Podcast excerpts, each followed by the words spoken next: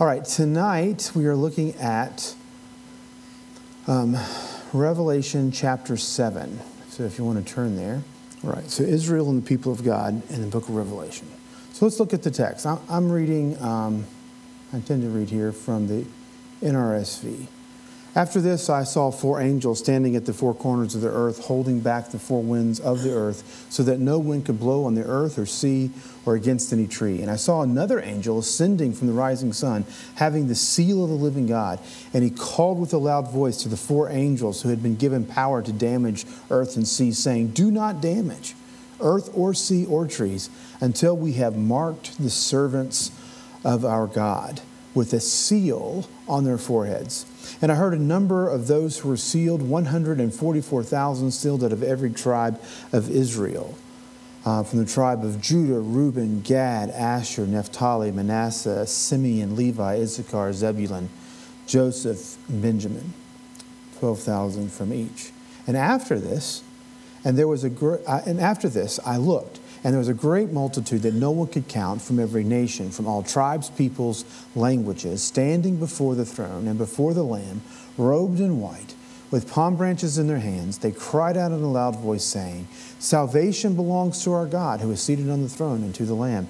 And all the angels stood around the throne and around the elders and the four living creatures, and they fell on their faces, faces before the throne and worshiped God, saying, Amen.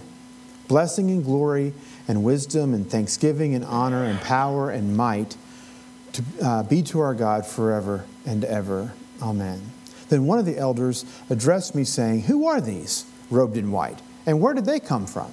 And I said to him, Sir, you are the one that knows.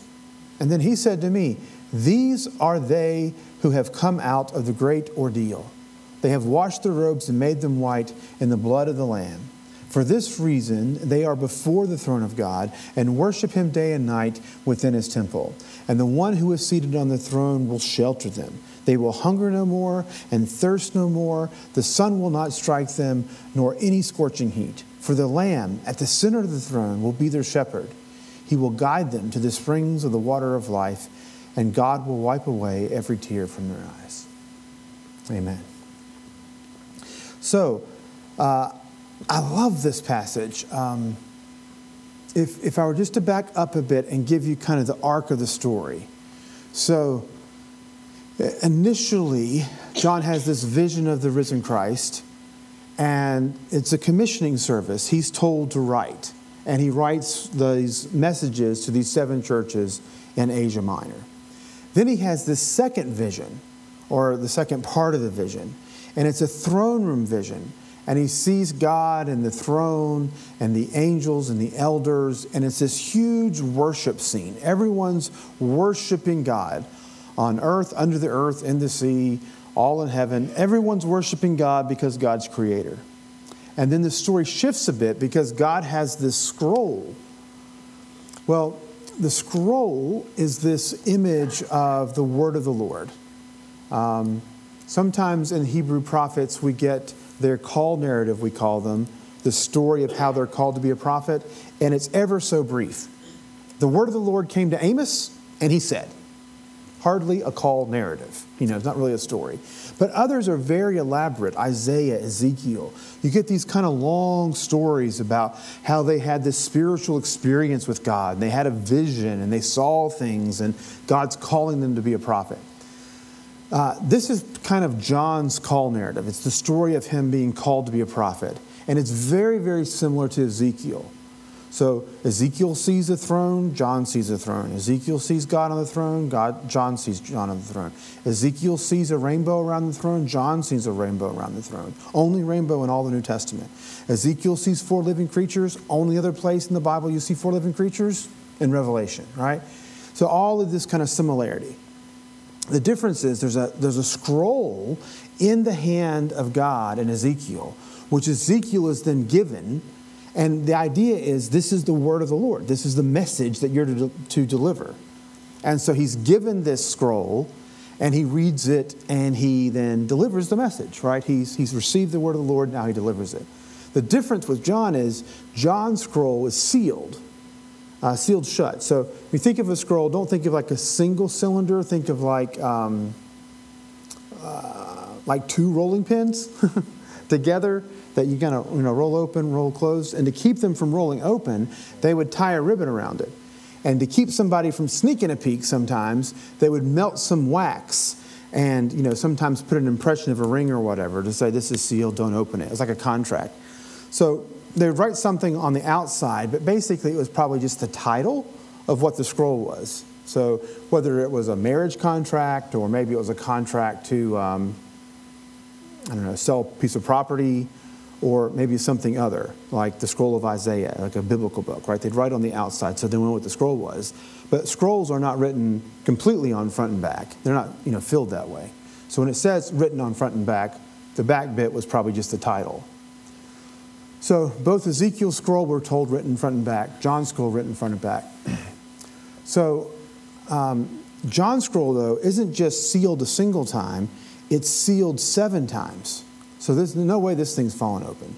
This is like, like tight shut.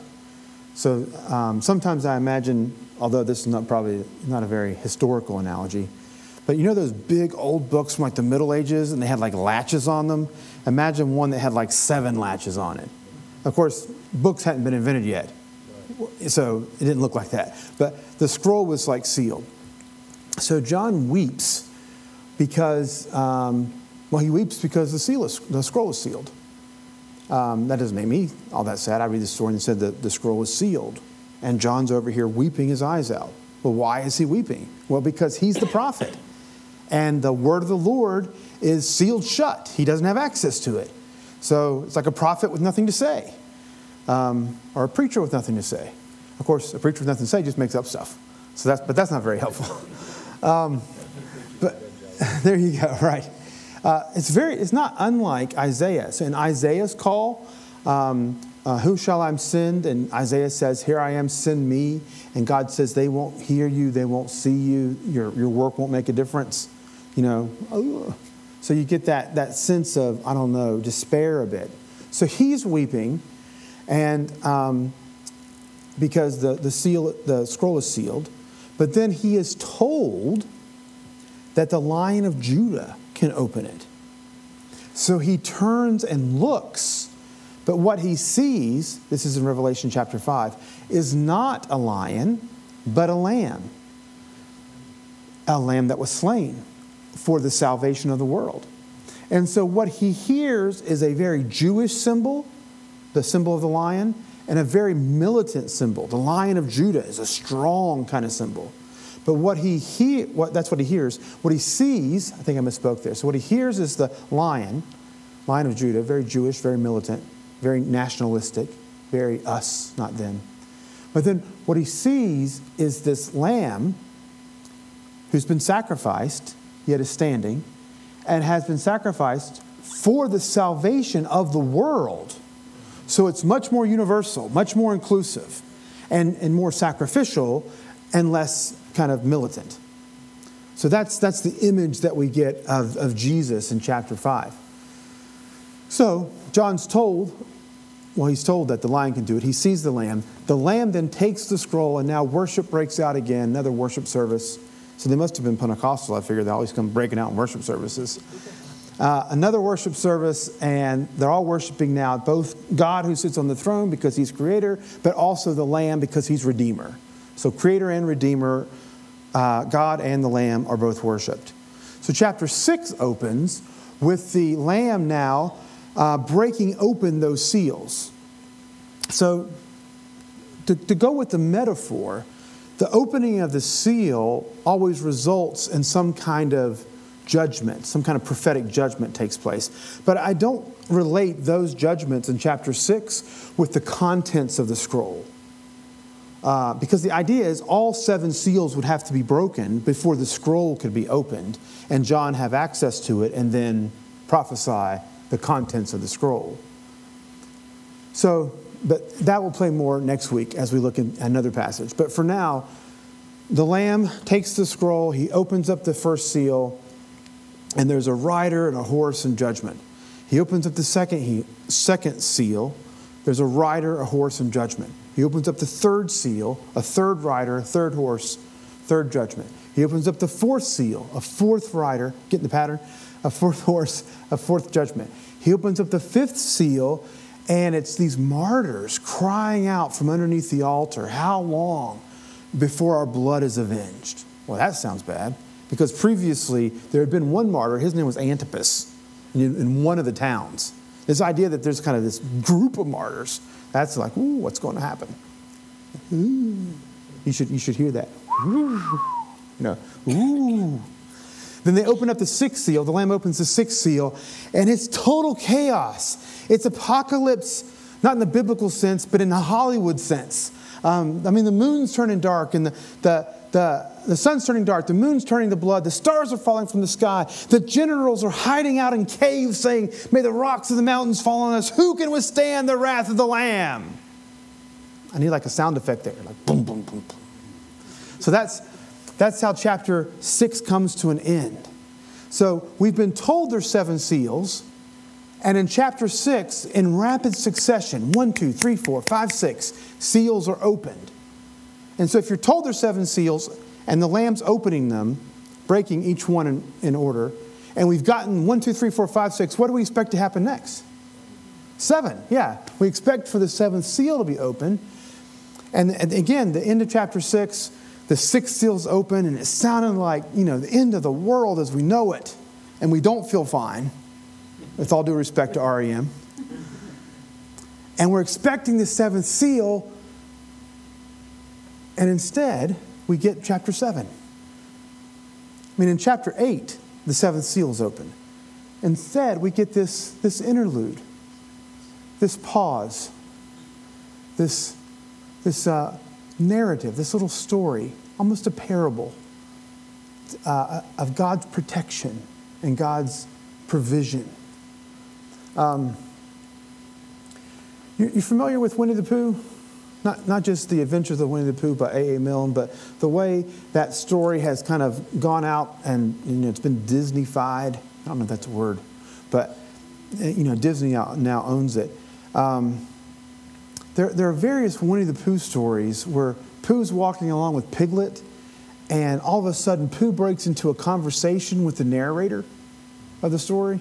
So there's the narrator and, and, and, and Pooh, and they're going back and forth. And then Piglet's like, Who are you talking to, Pooh? And Pooh's like, I'm talking to the narrator. Um, it's like this, this odd breaking of the fourth wall, literary speaking. Um, in a way, chapter 7 breaks with the narrative in Revelation the same way the narrator breaks into Winnie the Pooh. Uh, or some of you might know the film um, or the book, uh, just slipped my mind, The Princess Bride. Yeah, so for those of you who know The Princess Bride, it's a bit of a cult classic for people my age. We've watched it like, you know, 250 times and could probably recite it for you. Um, interesting enough, very a side note, uh, Levi Larson, he often plays the bass or sometimes electric guitar for us. I don't know if you know him, you'd recognize him. Blonde kid up there.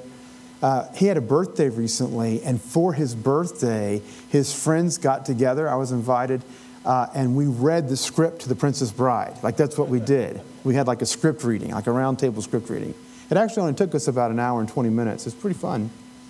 But anyway, for those of you who don't know the story, just real briefly, um, the central story is the story of a princess and her true love, Princess Buttercup and Westley.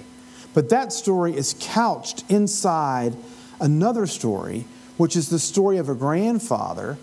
Uh, and in the movie, it was played by Peter Falk, the guy who played Columbo, uh, reading the story of the Princess Bride to his sick grandson who's staying home from school, who was played by Fred Savage of um, Wonder Years fame. And, and so the majority of the book and the majority of the movie is the central story of a princess and her true love and being uh, kidnapped and rescued. But periodically throughout the story, the grandfather interrupts, and it's often at points at tension, like severe tension, like, like the princess is about to be killed, and he says, Oh, she's going to be okay, don't worry. Um, or there are, more, there are other comic reliefs. So that at one point they're going to kiss, and, and it's the little boy saying, Oh, wait a minute, wait a minute, wait a minute. Is this a kissing book? I don't want to read a kissing book.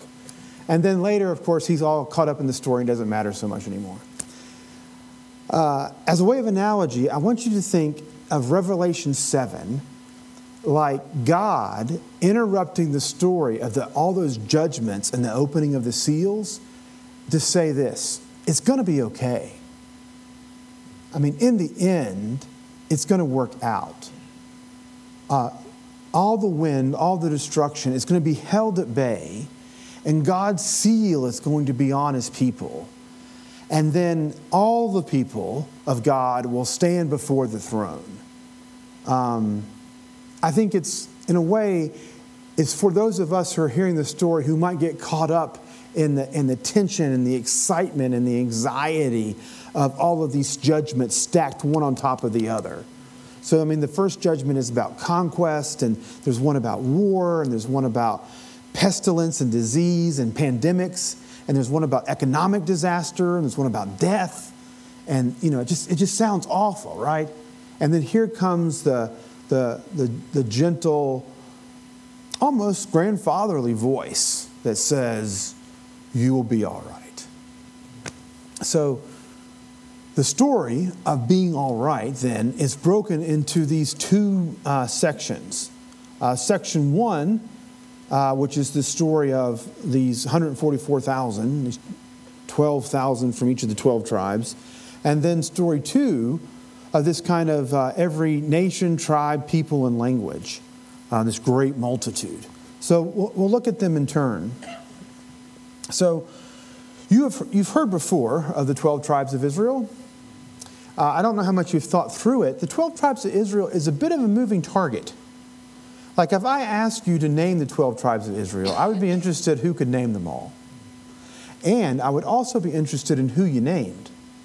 Because if you look up the 12 tribes of Israel in Scripture, they're not always the same list. It's like, who's, who's making this list?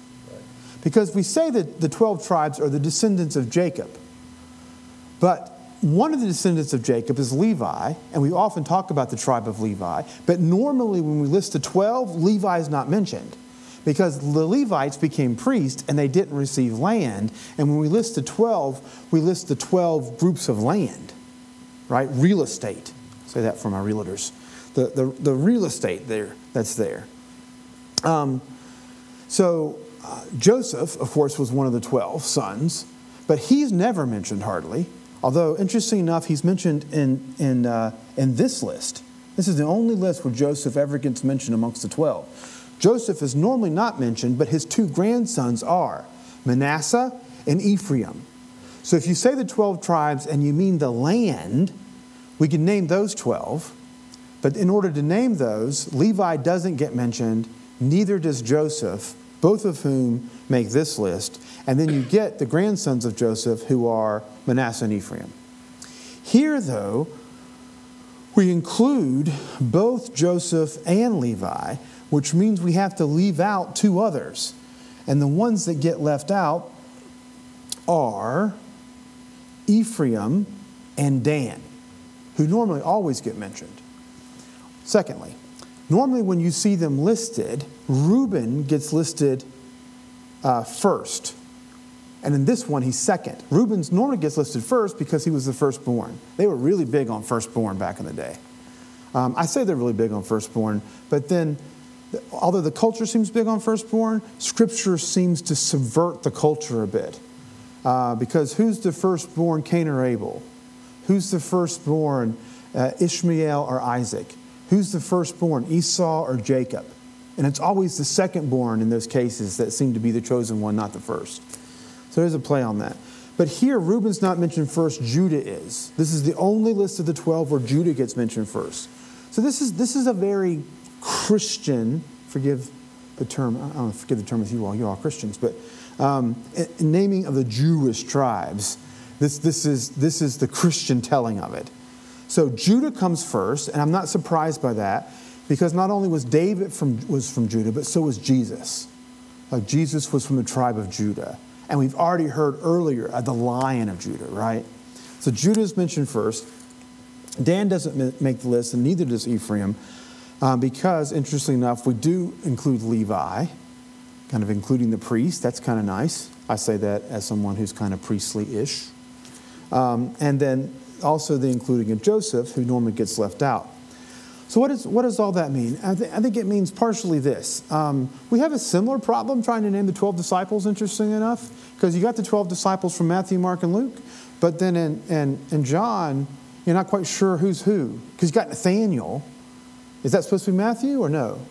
Levi, I mean, there's like, it's like, doesn't line up just right, which I kind of like, because the 12 tribes, there's a little bit of ambiguity. The 12 apostles, who I'm quite sure are modeled after the 12 tribes, also has a little bit of ambiguity. Um, and so, as someone who kind of likes ambiguity, I find that fascinating. But one of the key things I think about this is in verse 4 and I heard the number of those who were sealed, and they were 144,000. And then if you look at verse 8, after this I looked, I saw, and there was a great multitude. So if we remember back to chapter 5 and John's kind of encounter with Jesus in the, in the text, he hears that the lion of Judah can open the scroll, um, the root of Jesse. But what he sees is this lamb that was slain for the foundation of the world. So here he hears that uh, it's 144,000, 12,000 from each tribe, still very Jewish, you know, and it's in his hearing. But what he sees is a great multitude from every nation, tribe, people, and language. Interesting that for. And who are these?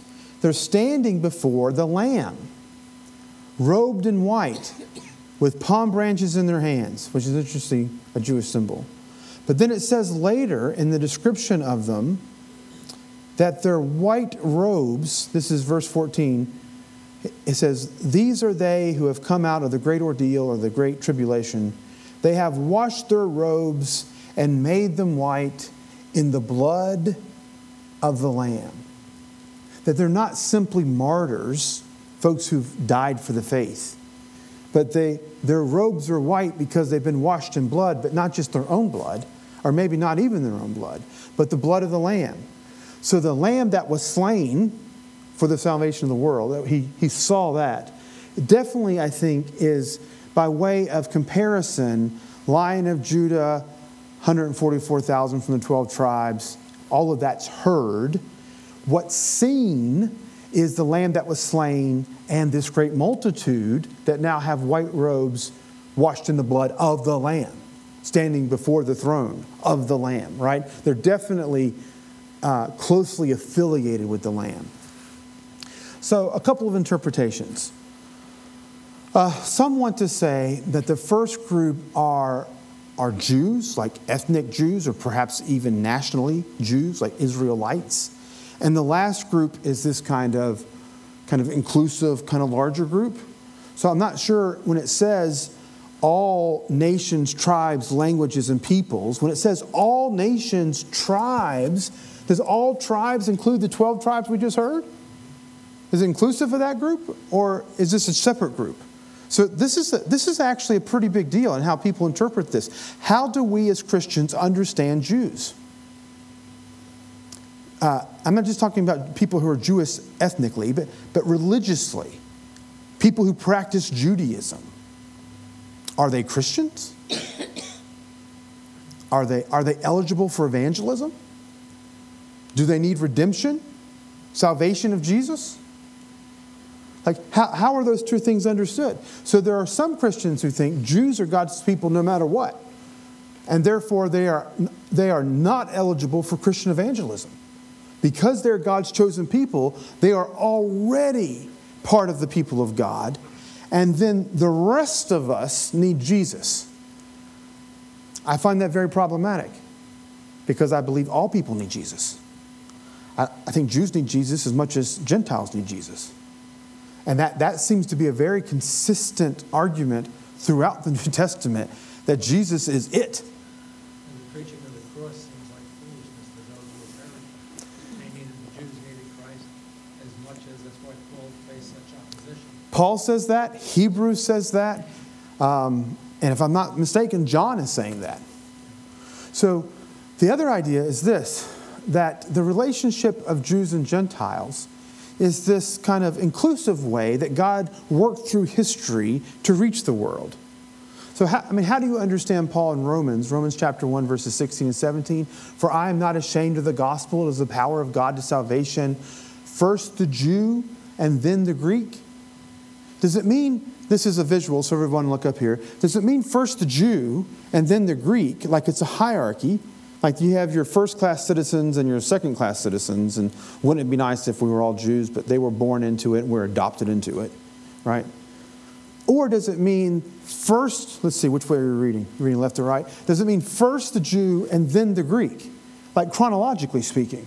Historically, it came through Abraham, first the Jew, the descendants of Abraham, but it's the inclusion of the Gentiles. So it's first the Jew and then the Greek.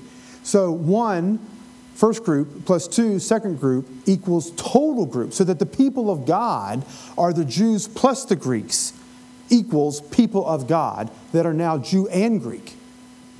Like that's how I understand Paul. I mean, you, you have certain arguments for sure, very clear ones, I think. Luke chapter 4, Jesus' uh, sermon at Nazareth. He reads this very messianic passage from Isaiah. He basically says, ta da, right? So he reads the messianic passage and he's like, I'm the guy. And, and if you read slowly, their first response to that is everyone spoke well of him. Then he goes on to explain what he means by being the Messiah, and he tells the two most provocative stories he could have possibly chosen. Um, you know, sometimes we ask the question, why did Jesus die? And we, we, we jump to these big theological questions, you know, forgiveness of sins, he loves us and stuff. But on a very practical level, Jesus was executed because he did things and said things that made people want to kill him. um, it's not like the Jews wanted Jesus to die in order to save the world or because he loved us. And it's like the Romans executed him in order for sin to be forgiven, right? They wanted him dead, and the Romans were willing to do it because he did things and said things that made people want to kill him. And so Luke 4 is a perfect example of one of those, I think. So he says, he says, I'm basically, he says, I'm the Messiah. And they're all like, woohoo. And then he tells them these stories about these Hebrew prophets who provided for these Gentile people. So Elijah, during the famine, went to the widow in Zarephath, which is in Sidon, which is modern day Lebanon. There were a lot of widows in Galilee that could have used some food during the famine, but Elijah wasn't with them. He was with this Gentile. And then he says, Elisha, right, Elijah's protege, um, prayed for and healed Naaman from leprosy. Well, there are other people with leprosy, Jews in leprosy, Jews living in Galilee who had leprosy that didn't get healed during the time of Elisha. But who does get healed? Naaman, the Syrian general. I mean, it's, it's the modern day equivalent is if Jesus went to seminary and got out and came home and preached a sermon on the 4th of July uh, about how he was here to save the world. And everybody's like, yeah, hometown guy. And he says, and what I mean by save the world is to save Al Qaeda and Boko Haram and, and ISIS and Hamas and Hezbollah. And we're all like, you need to go back to seminary. Don't you know who we are? We're not them, we're us. Um, so, so if, you can, if you can feel the rub in that, you can start to feel the rub of what those people in Nazareth felt. Why did, why did they were all so excited when they first heard that he's the Messiah and then also angry that they wanted to kill him when he was done preaching? It's because he said stuff that, well, ticked them off. Um, so you do get this inclusionary stuff within Jesus. The, the Good Samaritan, it's a very inclusionary story because that's kind of the other. Um, even the thief on the cross is kind of inclusionary, even though he's certainly Jewish. Um, but he's a zealot. And Jesus, you know, you think of Jesus more as the, the peace, peacemaker, right? Not the zealot lover. But one of his disciples was a zealot, and then there's that guy who's getting executed, and Jesus said, You can be with me too. So you do get that inclusion stuff. Um, yeah, this, this one I was talking about, it's in 1014. Uh, and he says, I put the sheep before myself, sacrificing myself as necessary. You need to know that I have other sheep in addition to those I need to gather and bring them to. They'll also recognize Yeah, I wonder. I wonder if, if that is a reference to Gentiles or if that's just a reference to those who've already believed and are following him, and then his desire to kind of reach out to even more Jews. Hard, hard to say there. Actually, another poem, you find the Abrahamic law, and you shall be a blessing to all the nations. So even way back then, you know, the gospel was meant to go out to all the world. Yeah, cer- certainly. And, and the inclusion of the Gentiles, interestingly enough, is not a New Testament idea. Um, there, there were in the Old Testament um, people from other ethnic groups and other nationalities who were believing in the God of Israel and following his ways.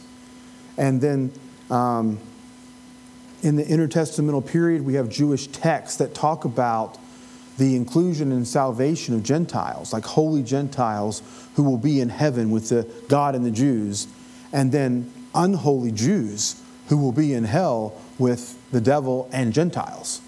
So, and then when we get to the New Testament, uh, certainly their God-fears. Cornelius in Acts chapter 10 is described as a God-fearer. He might have been a Roman centurion, but he was already following Jewish ways, right? When he's included. And I was, I was in Miletus just this summer, uh, which is, you know, in Turkey. It's the last place that Paul was before he went back to Jerusalem.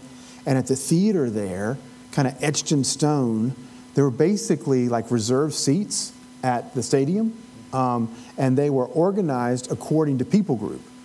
And so, in the place where it says the Jews, like etched in stone, right next to it, it said, you know, Theos Phoba, like the God-fearers, or Phoba Theos, the God-fearers. So that, that those are Gentiles who are following Jewish faith.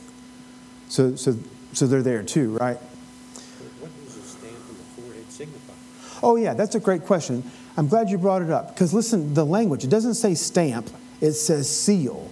So watch, watch this. I mean, it means the same thing, but I think the very use of the word is, is ironic. In chapter 6, we're told that there is a seal, different type of seal perhaps, but a seal holding that scroll closed. And the Lamb's been breaking open those seals, and each time there's a seal broken open, there's some kind of judgment. And it's looking bad, right? So, you know, there's seal, seal, seal, seal, seal, seal, judgment, judgment, judgment, judgment. And now here's this voice that I just said was accommodating and comforting, saying, I'm going to put a seal on your forehead. I mean, some of them might have said, no thanks. right? Well, you just heard what seals were about. You know, breaking of seals caused judgment. But yeah, um, it gets explained a bit more in chapter 14. But um, it actually is a, um, a slavery metaphor. Um, certain slaves, especially runaway slaves, when they got caught and brought back, would be tattooed with their owner's um, name on their forehead. So you get, I mean, it's obvious who's the you know slaves and who you belong to, right? Because it's tattooed on your forehead. That has nothing to do with the judgment.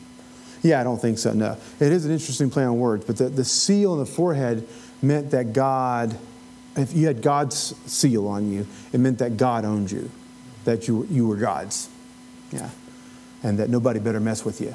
So that, that's the, the disadvantage is you're a slave. The advantage is uh, you, you're owned by a powerful person, and uh, no one's going to mistreat you because they'd have to deal with the owner. And so it's this idea of protection. Is how it's understood. Like the seal that was on Cain. Yeah, not so much. That, that seal was to show that he was marked, right, as, as um, an outcast. So, I mean, it could do that, yeah. But the seal of God, certainly here, is not, he's not um, casting out the Jews, you know, in sake of everybody else. But it's like the seal of God, the protection. I mean, other, other texts will talk about the seal of the Spirit. Like, how do we know that we're Christian? Well, I can't look at you and tell you that you're Christian. I mean, if, if, I, if I went to a restaurant tonight that was packed out, I couldn't go around and say, Christian, Christian, uh, Jewish, Muslim, non Christian, secular, religious, but spiritual, but not religious, whatever. Yeah, trying to go down. Uh, Baptist, um, Christian, Christian. I'm just kidding. Um, just identify. We can't by looking at each other tell it. But the idea I think, I understand, if I understand it correctly, of having the seal of God on us is not necessarily that we're actually physically marked, but rather that God, we are God's, like we belong to God, and therefore we are protected by God. Yeah. How about from taking Ephesians one fourteen, at the time you heard the gospel of truth, and believed at that time you were sealed with the Holy Spirit of promise. You've got God's protection in the sense, you could go on Paul's words where he called himself a bond servant. Yeah. By choice. Interesting, rather the tattoo, would be an awl for the ear for a bond. Yeah, so there, were, there were various ways in which that was practiced, and those metaphors then get played off um, various ways in Scripture. But I, I think Fred's exactly right that these references uh, in, in the Pauline text about being sealed by the Spirit, about being a slave of Christ, are very much in keeping with the metaphors here in Revelation 7. Right? To be sealed by God is to be a slave of God, is to be. Um, owned by God or protected by God. What throws us is we're so, our mindset is so chronological that when you look through Revelation, you expect it to be boom, boom, boom, boom, but it's not. It's, So, um, yeah, I would encourage a couple of things I encourage you just generally reading Scripture. One, do your best to ignore chapter and verse.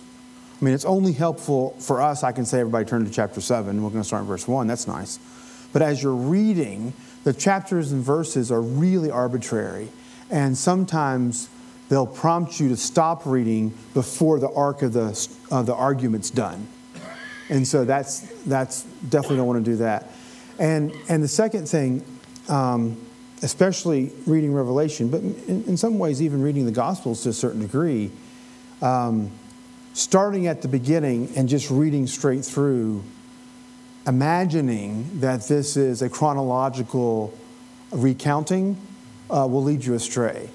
Do you know when you, when you read a book or you watch a television show, you'll see something, it'll start, and then you'll see the story, and, and what you'll realize later is that was a flashback or, or a foreshadowing, and then it comes out. Um, definitely with Revelation, and to a certain degree with the Gospels, there's a fair amount of flashbacks and foreshadowings, and there's nothing to kind of tell us, hey, this is a flashback, or hey, this is a foreshadowing. In the same way that when you read a book or watch a film, there's nothing to tell you, hey, this, no one says, all right, this is not happening now, this is a flashback, or this is not happening now, this is a foreshadowing of something that's coming up. But definitely in the text, that's exactly how this works. And if I had to, if I had to describe what I think this little story is, I think it's definitely a foreshadowing. Um, I think what's happening is both here in chapter 7, it happens again in chapter 10 and, and to a certain degree in chapters 19 and 20. Um, John, and um, also a little bit at the end of 11, but John's having these visions. Most of what the visions are best understood as are reality. Like chapter 4 and 5 is not a vision of the future, it's a, it's a, it's a, it's a vision of reality. God is on the throne, God is being worshiped, Jesus is on the throne. Jesus um, is prepared to return as the judge. Chapters 4 and 5 of Revelation are not some future vision, but uh, it is a revelation, right, of our reality. There are bits of revelation that I think are futuristic uh, a final judgment, a return, a reward for the righteous, a punishment for the wicked. That stuff hasn't happened yet. But a lot of it is describing how do you faithfully live as a Christian on planet Earth when it looks as though um, anything but God is in control. Like, how, how do you live on, on planet Earth if the beast is in control? And for John and his initial readers, that was Rome and the emperor. But you can, you can substitute various world powers. One of the beauties about a book like Revelation that is so symbolic that because it doesn't name Nero, it doesn't name Domitian, it becomes um, timeless in a way. It can be applied again and again and again. When I was in seminary, there was a, a guy I was in seminary with. His name was, um, see, I think remember his name. Vladimir Marashkin. No, no, no. What is his name? Vladimir. Who- is the dictator from Croatia? I get this guy's name confused with the guy I went to seminary with. They're two very different people. One of them was a a Christian missionary, and the other was an evil dictator that killed people. Um, anyway, Vladimir, we'll just go with his first name. Vladimir testified in chapel one day. He said, um, I've seen the beast. Well, I'm perking up, man. I'm like, all right, buddy, what you got? So, Vladimir's grandfather had been a martyr. He was killed by Joseph Stalin for planting a church. Uh, Vladimir's dad had spent 25 years in prison uh, for teaching Sunday school. Vladimir, my classmate, had spent five years in prison for his Christian ministry. He's like, I don't know what you think in the West about some future persecution. Persecution is on us. And that is, that is, it was such a lesson for me that when, when I read the text, I can't imagine that my life or my country is central to the story. What I need to know is that the people of God are living on the planet, and a lot of them are suffering persecution, some of them severe persecution. In, in, in places like in China or Vietnam or, or Russia or Sri Lanka, uh, and, and there is no future persecution that's going to be worse than what they've endured imprisonment, beatings, death, right? Here, here lies in the challenge is that Revelation never says the whole world will suffer.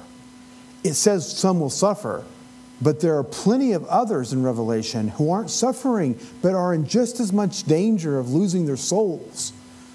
Not because they've recanted the faith in the face of persecution, but because they've forsaken their faith in the face of assimilation. Ephesus and Laodicea are the threat to them is not the power of the beast that will crush them, like in Smyrna and Philadelphia. The threat to them is they so happy with the beast that you can't tell them from anybody else in the Roman Empire. So here then comes the question for us.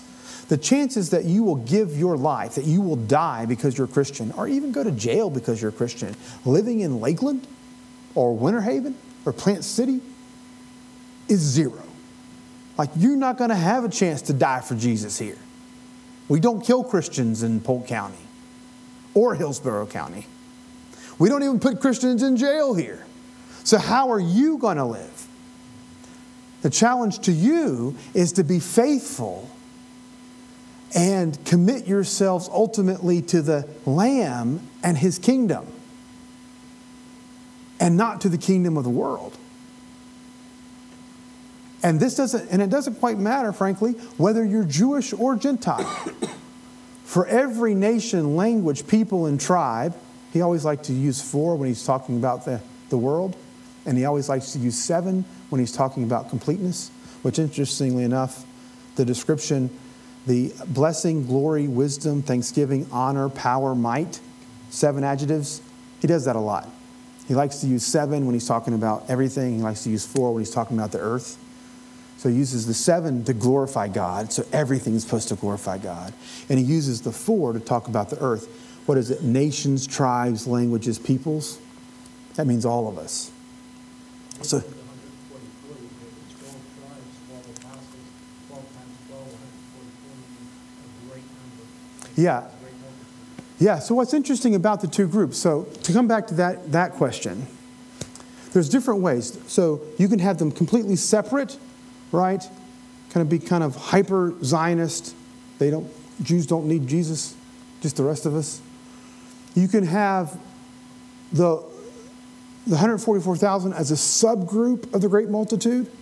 So, the great multitude, those who have washed their robes and made them white in the blood of the Lamb, is inclusive of the 144. That's possible. And then there's, there's this possibility, and this is the one I tend to lean toward, is that the two groups aren't intended to talk about two groups any more than the two descriptions of Jesus in chapter 5 are meant to talk about two different messiahs. So he hears that it's the lion of Judah, the root of Jesse, that can open the scroll. But what he sees is the lamb that was slain. What he hears is 144,000, a great multitude, or 144,000 from 12 tribes of Israel. But what he sees is a great multitude from every nation, language, tribe, and people. And the, the, the 144,000 is a, is a quintessential militant symbol. Uh, there's a lot of reasons that you take a census, uh, but there are two main ones. Do you know why they would take a census in the ancient?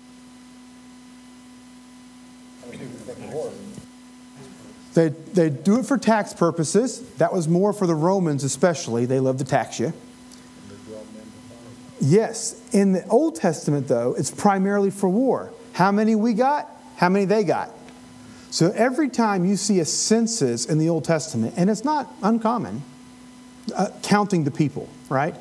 They're counting in preparation for battle. So when John wants to talk about the people of the Lord being protected by God, he has this hearing of this very militant, 12,000 from each tribe, very Jewish tribes of Israel, like a lion of Judah. But who does the lion of Judah turn out to be? A conquering king that kills the enemy? Or a sacrificing lamb that saves the enemy and all of us? So, so we get this dual imagery first the Jew, then the Greek. In the same way, we hear the lion, hear the 144,000, but see the lamb and see the lamb's multitude. They are the lamb's multitude. They have washed their robes and made them white in the blood of the lamb. So, what I think, going back to that idea of, of flashbacks and foreshadowings, I think John is saying, here comes judgment. And this is the way you should interpret judgment. When you see conquest, when you see wars, when you see economic disaster, or when you see pestilence and disease and death, or when you see martyrdom, what you should know is God's protecting you. It doesn't mean you might not get sick. It doesn't mean you might not suffer. It doesn't mean you might not get poor in an economic disaster. But it does mean that ultimately you belong to God and God will see you through. And then you get this great foreshadowing, this like ever so short glimpse, picture of the end, because this great multitude is standing before the throne of God. And they're worshiping the Lamb. How is all this going to come to an end? It's all going to come to an end when one day we all stand before the throne of God and worship the Lamb. Now, He will, he will give us more foreshadowings again.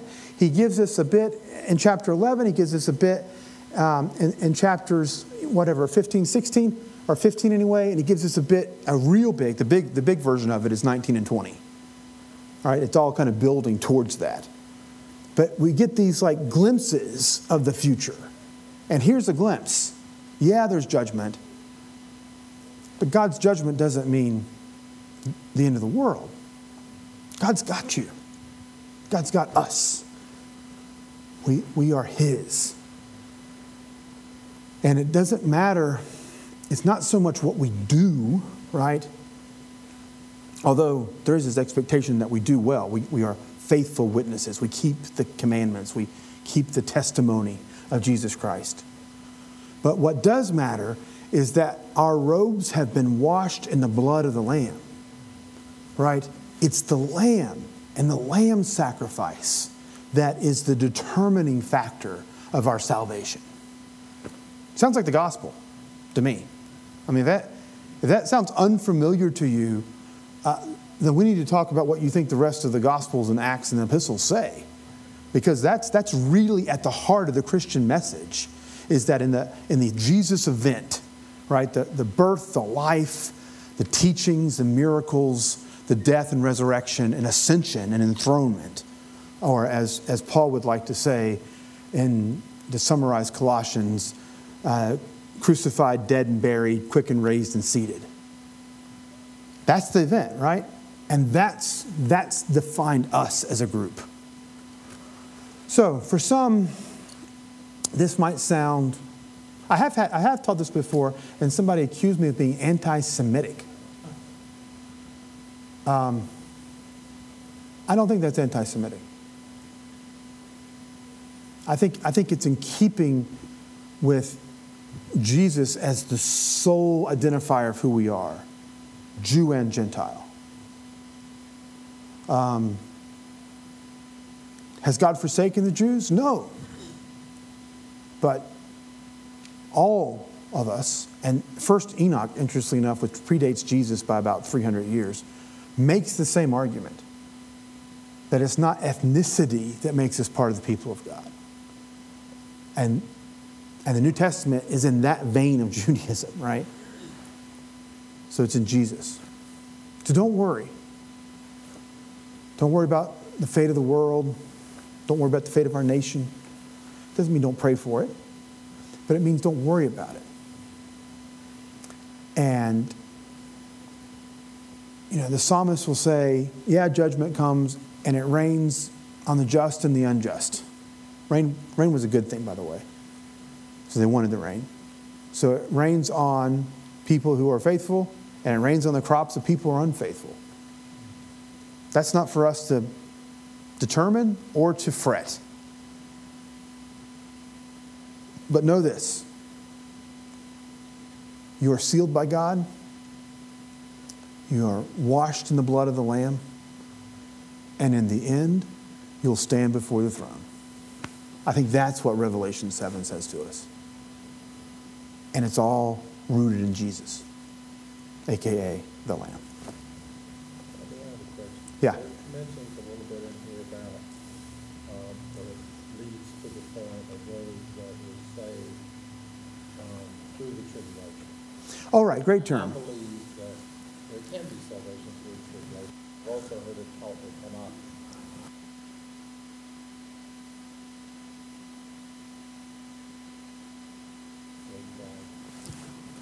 That might be the end of us.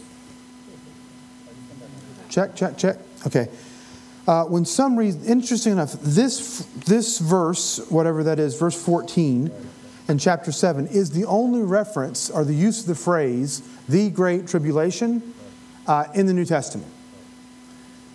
Um, so, depending on how you do your math, and depending on how you read Daniel chapter 9, Mark chapter 13, and Revelation chapters 11, 12, and 13. Um, and there are different ways to read that.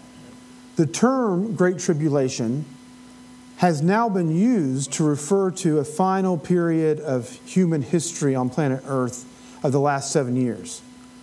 I don't think that's what this is a reference to in chapter 7. So we, we use that phrase, right? So we've kind of plucked the phrase from here and we're using it to understand how we've interpreted this kind of patchwork of text. Uh, similarly to this, um, the term Antichrist appears in two New Testament books. Little trivia for you here. Two New Testament books, Antichrist. We have 27 books to choose from. Want to name one? Not in Matthew. In Matthew, it's a reference to false Christs. It doesn't use the term Antichrist. Thessalonians uses the phrase man of lawlessness, doesn't use the word Antichrist. Yeah, which ones? One and two. You were close. In 1 John and in 2 John, those are the only two New Testament books that use the term Antichrist. And in 1 John, it's in the plural, Antichrists, who are already among us.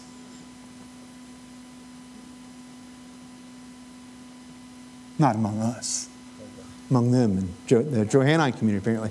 Um, that was supposed to be funny. Sorry. I think I had too many carbs for dinner. Um, the second reference, real quick, the second reference is in 2 John. And the phrase is the spirit of Antichrist. And it goes like this The one who denies that Jesus came in the flesh, which is a very poetic way of saying, the one who says Jesus wasn't really human, he was just divine, speaks with the spirit of Antichrist.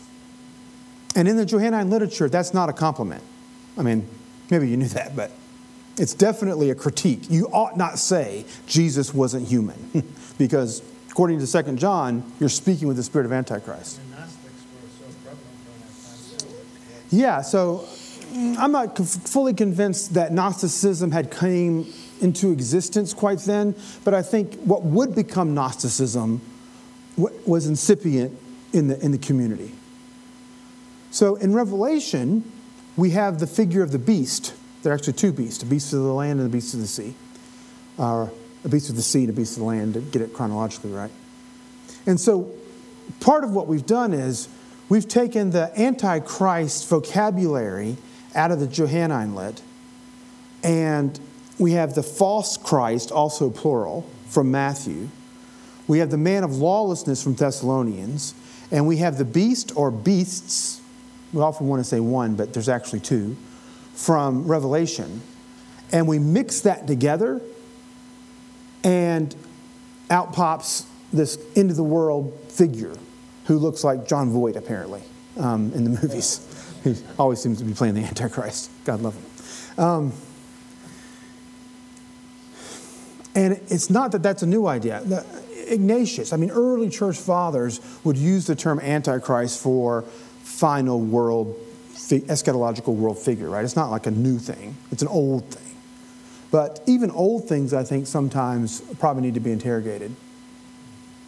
In Revelation 7, though, if I'm understanding it correctly, in the midst of judgment, this telling of judgment, John tells us another story of protection and final reward. So, what the great ordeal or the great tribulation is there seems to be this time between the advents. So, between the time when Jesus came, right, we celebrate it with Advent. That's that panel, that first panel, right? The advent of Christ.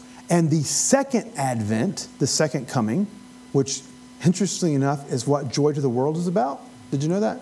That Joy to the World is not about the birth of Jesus, it's about the second advent. We often sing it at Christmas time, and I'm not opposed to us singing at Christmas time, but Isaac Watts wrote it about the second advent, not the first. Uh, he was a Puritan. They didn't celebrate birthdays, including Jesus's. But uh, yeah, it's about the second advent. A little Christian trivia for you there. But between the advents, right, is this time of great tribulation when Jesus will come and judge the world and when Jesus came to spread the gospel. And in that time, there are going to be a lot of people from every tribe, language, people, and nation who have washed their robes and made them white in the blood of the Lamb. And in the end, where will they be? Safe before the throne of the Lamb. So I don't think Revelation 7 can necessarily speak to can people be saved or not be saved in what ends up being literally the eschaton, the final years before the second advent, and however that plays out. Um, because I think this is a reference to all of that time. Um, when we get to chapter 11, we'll, we'll play out the 1,260 days and the 42 months and the times, times, and half a time.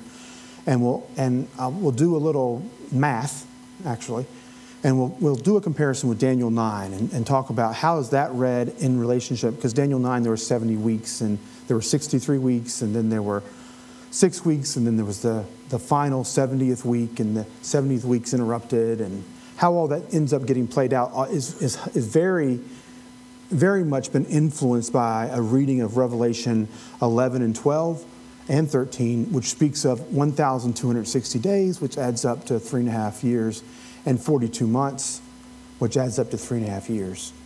The 1,260 days is literally, I mean, exactly three and a half years in a lunar calendar, but not in a solar calendar, which is where we're on. But they followed the lunar calendar. And the 42 months is also exactly three and a half years. What's interesting about all that is John's favorite number to talk about times of judgment is not seven, it's three and a half. Like that's that's his key number. He loves three and a half. Like 1,260, that's three and a half. 42 months, that's three and a half. And he, he uses both of those twice. And then he uses the more opaque times, times, and half a time, which is a very poetic way of saying three and a half. Times, times and half a time. That's three and a half. Uh, it's used in Daniel, it's reused in Revelation.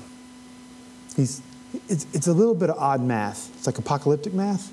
And so we'll, but we'll, we'll play with it uh, one of these nights. All right, our time's kind of come and gone. Um, thanks, everybody, for coming back out. I hope this was helpful, and I hope you're encouraged. I mean, the, the goal of these times for us together, I mean, part of it's for us to come together and see each other, and, but the goal is not just to hear the scriptures, but hopefully also understand and be encouraged by them or challenged by them and they're both come to us sometimes. And we'll get some challenge and revelation. We don't want to be too beastly, we want to be more lambly or lambish, whatever the right adjective is. Um, but tonight, anyway, I, I, I, don't think there's much of a challenge. I think tonight is mostly just an encouragement. If, if times get bad, don't worry.